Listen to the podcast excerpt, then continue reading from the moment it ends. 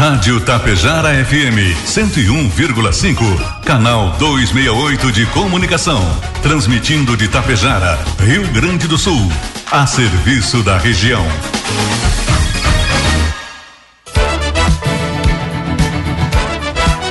Fique por dentro dos acontecimentos de Tapejara e região. A partir de agora, Tapejara Notícias, primeira edição. Um trabalho da equipe de jornalismo da Rádio Tapejara.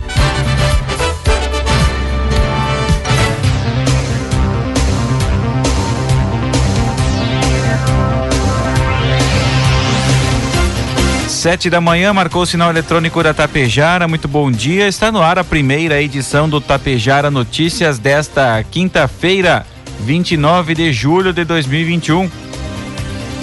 Zero grau a temperatura, tempo bom em Tapejara. É destaque desta edição. Auxílio emergencial. Tapejara abre seleção para profissionais da educação física. Trator amarelo é furtado no município de Mato Castelhano. Concluída etapa de perfuração de poço na comunidade de Três Pinheiros em Ibiaçá.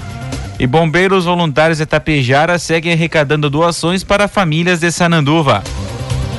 Tapejara Notícias, primeira edição, conta com a produção da equipe de jornalismo da Rádio Tapejara e tem o oferecimento da Bianchini Empreendimentos e da Agro Daniele. Produtos agrícolas.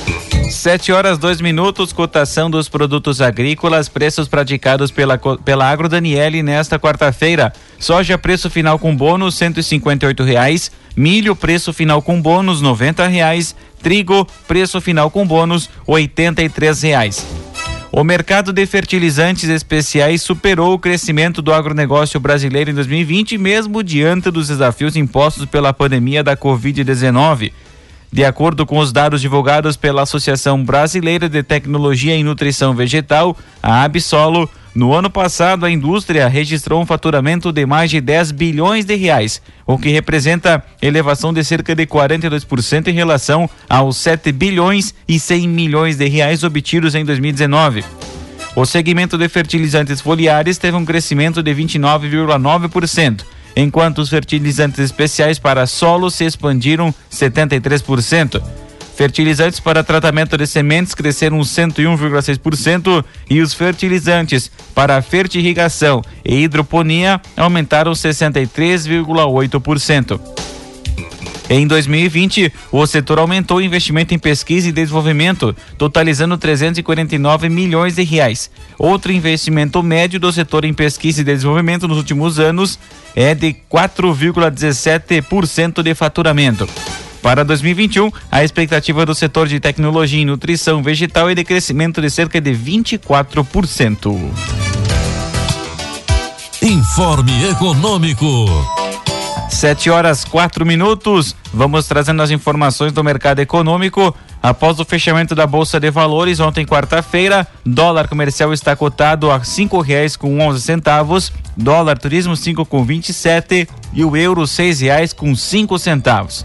Com o avanço das negociações do projeto do imposto de renda na Câmara, o presidente do Senado, Rodrigo Pacheco, do Democratas de Minas Gerais, decidiu ressuscitar uma proposta de reforma tributária mais ampla, que abrange também impostos estaduais e municipais. O relator da proposta de emenda à Constituição 110, relator senador Roberto Rocha, do PSDB do Maranhão, trabalha para apresentar o seu parecer no início de agosto, com um modelo de tributação conhecido como dual por esse desenho tributário, o Brasil passaria a ter dois tributos sobre o consumo: a contribuição sobre bens e serviços, CBS, unindo os impostos federais PIS e COFINS e o imposto sobre bens e consumo, o IBS, fusão dos tributos estaduais e municipais.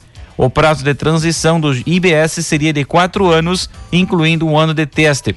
Reuniões técnicas estão ocorrendo há cerca de três semanas com a equipe do ministro da Economia Paulo Guedes e da Receita para buscar um acordo. Ao Estadão, Rocha disse que o objetivo é ter uma reforma ampla que respeite o pacto federativo e as relações já consolidadas no setor privado. Segundo ele, para ficar ruim, o sistema tributário brasileiro precisa melhorar muito. Tem um olho para o futuro e incorpora os avanços do passado, disse o relator. Ele está buscando uma convergência com a equipe do ministro e com os governos regionais para conseguir aprovar a proposta de emenda, de emenda à Constituição. Previsão do tempo. Agora são 7 horas e 6 minutos, zero grau a temperatura. A quarta-feira foi de frio intenso em quase todo o Rio Grande do Sul, com seis cidades registrando suas menores temperaturas neste ano. São José dos Ausentes, nos campos de cima da serra, marcou a mínima de, um, de menos 3 graus e 7 décimos. O grande destaque, no entanto, ficou por conta do registro de neve e chuva congelada em municípios como Pinheiro Machado, na campanha, Pelotas, no sul gaúcho, Caxias do Sul, Gramado e Canela, na Serra região onde os turistas lotaram os hotéis e pousadas para aproveitar o registro do fenômeno. Ao que tudo indica, a quinta-feira também será congelante devido à massa de ar polar que segue atuando de forma intensa no estado. De acordo com a SOMAR Meteorologia, a possibilidade de neve e chuva congelada, principalmente na Serra. O estado também pode bater novos recordes de temperatura. Isso porque as mínimas estão variando entre menos 6 e menos 4 graus. Houve registro de geada em todo o território gaúcho. Apesar da presença do sol na maioria das regiões, a máxima da quinta-feira no estado não passa de 17 graus em Alto Feliz, no Vale do Caí. Tapejara amanhece a quinta-feira com tempo ensolarado, zero graus de temperatura. Previsão para hoje: sol com aumento de nuvens à tarde e as máximas podendo atingir à tarde os 9 graus. Para amanhã, sexta-feira, previsão de sol com geada ao amanhecer, nuvens aumentam no decorrer da tarde, temperaturas devem oscilar entre 0 e 15 graus. Destaques de Itapejara e região. 7 horas 7 minutos, 0 grau a temperatura. E a partir deste instante, no Tapejara Notícias, segunda edição, você acompanha as principais informações locais e regionais. Em virtude do temporal que destruiu casas em Sananduva, os bombeiros voluntários de Tapejara estão recebendo doações para destinar todo o material arrecadado às famílias prejudicadas. Você pode contribuir doando roupas, calçados, alimentos, produtos de limpeza, cobertas e toalhas de banho. A sede dos Bombeiros Voluntários de Tapejara está situada na Avenida Eliseu Rec, junto à Praça Lucélia Poleto, e estará aberta para você fazer a doação nesta quinta-feira, dia 29 de julho, das 8 horas da manhã às 4 horas da tarde. A Brigada Militar foi informada de um furto de uma máquina agrícola na noite da terça-feira, dia 27, em uma propriedade rural às margens da BR-285, na comunidade de Rincão da Esperança, em Mato Castelhano. O proprietário somente percebeu a falta pela manhã de ontem. Trata-se de um trator Valtra amarelo, modelo BM-125, ano 2011, que possui pneus traseiros 23 130 e está sem os contrapesos dianteiros. O proprietário não possui seguro. O trator foi furtado de um galpão que está em fase de construção. Segundo apurou-se, o furto teria ocorrido por volta das 11 horas da noite de terça-feira. Ainda estão sendo buscadas imagens para identificar o destino em que o veículo rumou. Mais de 10 famílias serão beneficiadas com a instalação de um poço tubular na comunidade de Três Pinheiros, no interior de Ibiaçá.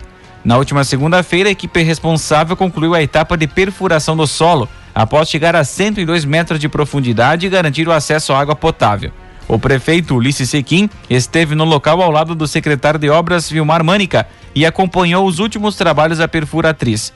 Ainda no local, o gestor celebrou a efetivação da obra. No início, quando começamos a discutir a respeito deste projeto, ainda quando eu estava na outra gestão, havia em torno de 20 famílias que não tinham água potável. Agora, algumas já fizeram seu próprio poço, mas ainda assim teremos cerca de 12 famílias atingidas. A perfuração foi feita mediante convênio com o governo do estado. Conforme Ulisses Equim, a Secretaria Estadual da Agricultura forneceu os equipamentos e os profissionais para a realização da obra. Segundo ele, o compromisso do governo ainda é muito grande com a perfuração do poço. É um esforço e compromisso de nossa administração. Nossos vereadores, ano passado, solicitaram à Secretaria do Estado e, quando assumimos a gestão no início deste ano, reforçamos este pedido. Agora, estamos concluindo este bem para as famílias, afirmou o prefeito. Localizado na propriedade do senhor Olívio Vizentim, o poço tubular tem capacidade mínima de vazão de 8 mil litros de água por hora. Conforme o morador, a obra resolve um problema antigo da comunidade. Estávamos precisando dessa água e a gente tem pouco recurso. Felizmente, contamos com a boa vontade da administração que dispôs a, a instalar o poço para as famílias aqui da região. Coloquei a minha propriedade à disposição e vamos servir a vizinhança. É tão difícil ter água de qualidade e essa não deixa dúvidas. Já o secretário de Obras, Vilmar Mânica, também destacou a importância da iniciativa. Nós já fizemos o pedido da administração passada e agora, na atual gestão, temos a primeira etapa concluída. Depois, vamos canalizar. A comunidade e o governo estão de parabéns por mais essa obra. Finalizou o secretário de Obras de Ibiaçá, Vilmar Mânica. 7 horas 11 minutos e meio, zero grau a temperatura. A Prefeitura de Itapejar abriu recentemente chamada pública para cadastro e seleção de beneficiários para auxílio emergencial aos profissionais da educação física. Se você teve a sua renda afetada pelas medidas de restrição de combate à pandemia da Covid-19, procure a Secretaria da Educação, Desporto e Cultura de Itapejara, das 9 às 11 horas da manhã e da 1 e meia às 5 horas da tarde, até o dia 5 de agosto. Os principais requisitos são não ter vínculo empregatício vigente, não ser servidor público, não ser aposentado ou pensionista, ser maior de 18 anos, ter residência fixa em Tapejara, cadastro regular no CREF e possuir conta bancária no Banrisul. Documentos necessários: cópia do RG com foto, cópia do registro do CREF, comprovante de residência atualizado, cópia de carteira de trabalho, dados do bancários do Banrisul para depósito do auxílio, formulário preenchido e assinado e uma declaração assinada que atende todos os requisitos. O auxílio emergencial só será concedido se o município for contemplado com o repasse de recursos na forma do decreto estadual 55.967 de 2021 no edital de chamada pública da Secretaria do Esporte e Lazer do Estado, número 04/21, no limite dos recursos recebidos. Em roteiro pela região norte do estado, ontem quarta-feira, o governador Eduardo Leite antecipou um importante anúncio do programa Avançar. Trata-se de cerca de 15 milhões de reais para dois hospitais de Passo Fundo. Os recursos serão destinados às obras de reforma e ampliação do Hospital Beneficente São Doutor César Santos, que receberá 9 milhões e 100 mil reais, e do Hospital de Clínicas de Passo Fundo, que ficará com 5 milhões e 800 mil reais. Lançamos recentemente o programa Avançar, em que já oficializamos investimentos históricos em infraestrutura, com um total de 1 bilhão e 800 milhões de reais em todo o estado.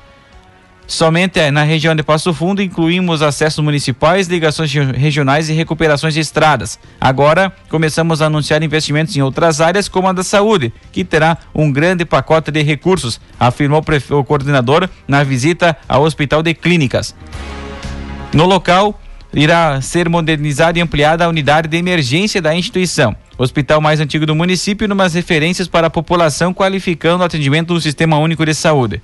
Já a comitiva depois seguiu para o Hospital Beneficente Doutor César Santos, que passa por obras de, de implantação da unidade de emergência, contemplando os serviços de obstetrícia, ginecologia, pediatria e hemodiálise, e do Hospital da Criança, Graças ao repasse anunciado pelo governador, será possível ampliar a capacidade de 35 para 75 leitos, o que ajudará a aliviar a pressão sobre o atendimento de outros hospitais da região. A Secretaria da Saúde de Tapejara divulgou um novo boletim ontem, quarta-feira, informando sobre os casos de Covid-19 no município. Tapejara possui 5.506 casos confirmados desde o começo da pandemia, sendo que atualmente 11 estão ativos para o vírus. Dois pacientes de outros municípios estão internados no Hospital Santo Antônio e um tapejarense internado na UTI de outro município.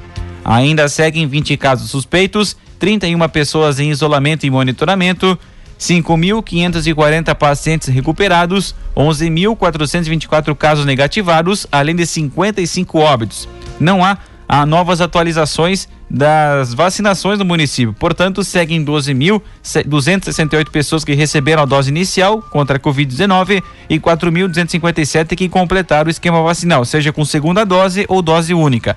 Não se descuide, pois a pandemia não acabou. Lave suas mãos frequentemente com água e sabão ou higienize-as com álcool em gel 70%. Caso o cidadão apresentar algum sintoma gripal, procure a unidade de atendimento Covid no bairro São Paulo para que o seu caso seja, seja acompanhado. 7 horas 15 minutos marcou o sinal eletrônico da Tapejara, zero grau a temperatura. Um acidente de trânsito envolvendo três veículos foi registrado no início da noite de ontem, quarta-feira, dia 28, na IRS 135 em Getúlio Vargas. Informações extraoficiais indicam que os veículos envolvidos teriam placas de Passo Fundo, Erechim e Getúlio Vargas. Duas vítimas no automóvel com placas de Passo Fundo ficaram presas às ferragens. Outra vítima de Erechim, que estava em outro veículo, também ficou ferida. Todos são do sexo masculino e foram conduzidos ao pronto-socorro do Hospital São Roque em Getúlio Vargas. Eles foram encaminhados em estado estável e conscientes. As vítimas foram socorridas pelos bombeiros e SAMU de Getúlio Vargas, com apoio do SAMU de Erechim e também da Ambulância Cidadã. Com projetos inéditos para o meio rural, a Prefeitura de Marau segue avançando em ações para o interior. Na área da segurança, serão instaladas mais quatro câmeras de segurança nas regiões do Viado Pardo, Morangueira, São Sebastião da Vista Alegre e São Luís da Mortandade. Ainda em 2017, o prefeito Yura Kurtz anunciou a instalação da primeira câmera de segurança no interior de Marau, na comunidade de Nossa Senhora do Carmo. Ao final de 2020, já haviam mais cinco pontos em funcionamento: São Caetano, Laranjeira, Gramadinho, Linha 25 e na Estrada Giral de Nicolau. Com mais esses quatro que serão instalados, a, a prefeitura amplia a cobertura e proporciona mais segurança ao meio rural. De acordo com o prefeito Iura Kurtz, esse é um investimento necessário porque é garantido mais segurança aos homens e mulheres do campo, além de proporcionar estrutura e tecnologia para os policiais realizarem seu trabalho. Brigada Militar e Polícia Civil de Marau são as responsáveis pela análise das imagens e por todo o gerenciamento do vídeo monitoramento. E segundo os índices, estão auxiliando as investigações de crimes e, melhor ainda, inibindo a criminalidade. Ações fazem parte do projeto Olho Vivo, que é realizado em parceria entre a Prefeitura, a Associação Comercial de Marau e o Concepro. E na noite de ontem, quarta-feira, uma motocicleta foi furtada em frente à Pronto Clínica, na Travessa Doutor Arthur Leite, no centro de Passo Fundo. A proprietária da motocicleta trabalhava quando ainda visualizou a motocicleta pela última vez às 7h25 da noite. Logo após, ao sair do trabalho, já não encontrou a motocicleta no local. Trata-se de uma Honda Twister 250 de cor vermelha, placa ILV 4562 de Passo Fundo. Ainda sobre as características, motocicleta tem cano Coyote, formato triangular. Segundo a proprietária, a motocicleta fica todos os dias no mesmo local. Registrada a ocorrência na DPPA e segundo dados do boletim, a motocicleta não possui seguro e nem alarme e o tanque estava cheio. Qualquer informação sobre o paradeiro, entre em contato pela brigada, com a Brigada Militar no 190 ou na 197 da Polícia Civil. Tapejara Notícias, primeira edição. Uma realização do Departamento de Jornalismo da Rádio Tapejara.